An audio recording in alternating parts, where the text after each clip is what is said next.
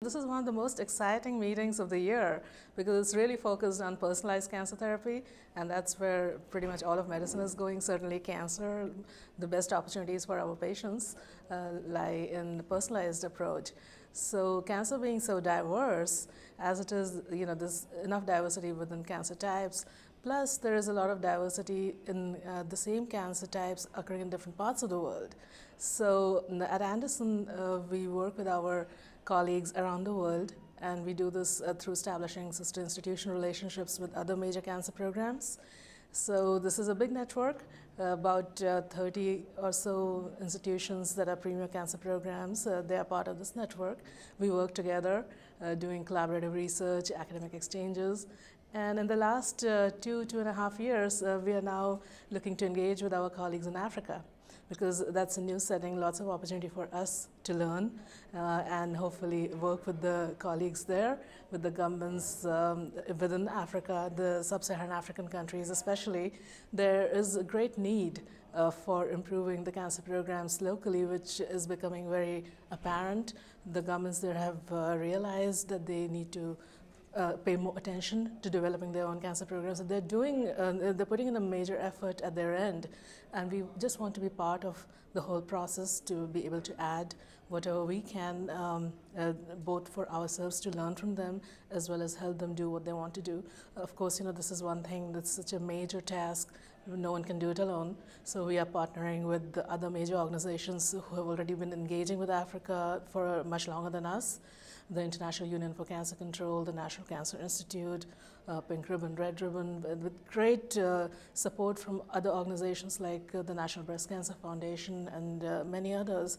So this is a very exciting time, and uh, we are very uh, excited to be part of this whole changing scenario in terms of, uh, as uh, you may know, uh, the developing world is seeing a rise in cancer cases. So the burden of cancer is shifting to the developing world.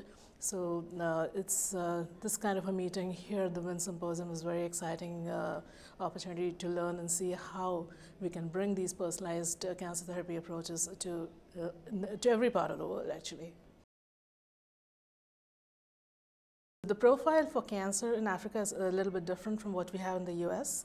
So uh, it seems like uh, in most of the sub-Saharan African countries, cervical cancer is their number one uh, cancer, in both in the number of cases that they see as well as the mortality associated with it. Uh, in terms of treatments, uh, there are um, uh, major gaps um, in different approaches. Uh, and, uh, besides cervical cancer, there are other cancers also that are very prevalent there, and, which the awareness is uh, growing as we go along. Breast cancer is another um, uh, major cancer they see among women. Uh, prostate cancer among men, uh, head and neck cancers, uh, colon cancers. So some of these cancers are very uh, prevalent. Of course, with HIV survivors, you see another spectrum. There are lymphomas, and, and, and, actually many younger women develop cervical cancer who are HIV positive. So mm, the profile of cancer is a little bit different. And uh, we at Anderson uh, hope to learn in this whole process because what we see in Houston may not be the same as what you see in Zambia. So, in that sense, it is uh, a huge opportunity for us. And that's why it makes us even more excited to engage with uh, our colleagues there. Yes, absolutely. So, uh, uh, conventional medicine bringing all the different ways and different approaches as relevant to the local needs, because uh, you it cannot be one size fits all, and it cannot be just one approach. Obviously, you have to make a combination of different approaches. Uh, early diagnostic uh, tools uh, have to be employed, and cancer prevention has to be a major part of the you know bigger effort. So, approaching it from different aspects is going to help us uh, get there quicker. Actually, challenges are um, several. Uh, one, of course, being the fact that uh, uh, it's very different from what uh, we see in uh, our hospital and in our setting in Houston. Uh, also, the approaches we have, the standards of care we practice are different.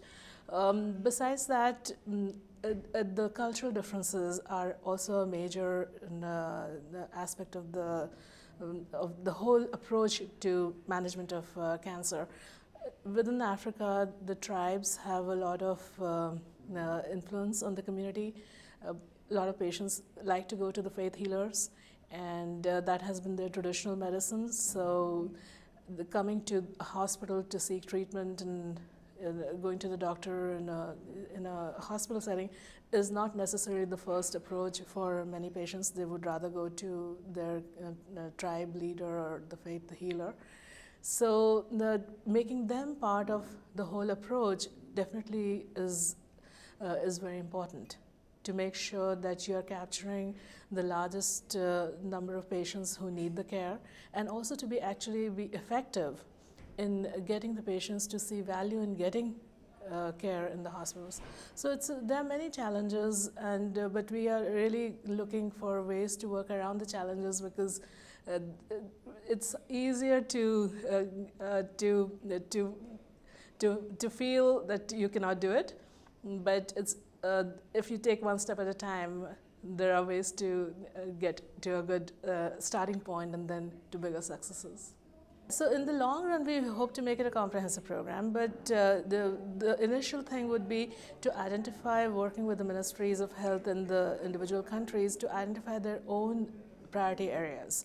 And uh, if it is palliative care that's most important to them, then you know help them with uh, developing their own palliative care programs.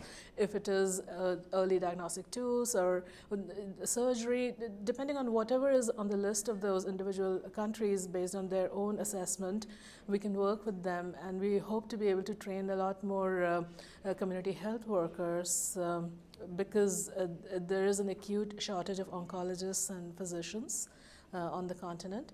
So a capacity building would be the major focus um, in this effort.